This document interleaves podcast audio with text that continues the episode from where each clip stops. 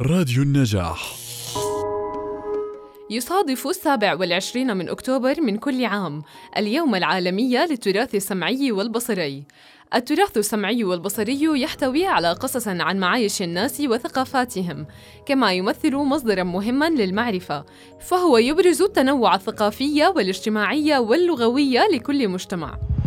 تكمن أهمية المحفوظات السمعية والبصرية بمساعدتنا في النمو الإدراكي وتعميق الفهم بالعالم الذي نتشاركه جميعاً، وبالتالي فإن الحفاظ على هذا التراث يضمن إتاحته للجمهور وللأجيال المقبلة.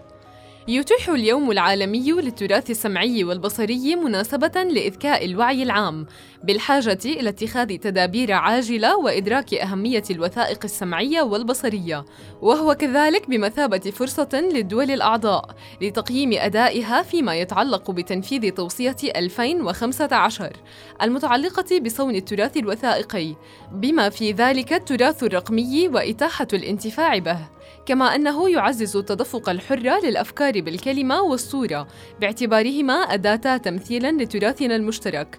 وبذلك يسلط هذا اليوم الضوء على دور التراث في بناء دفاعات السلام في أذهان أفراد المجتمع.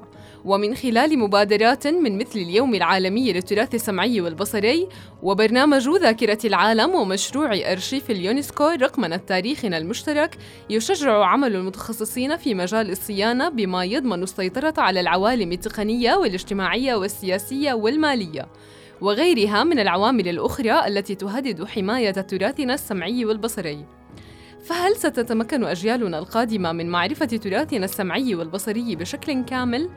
بيان شاهين لراديو النجاح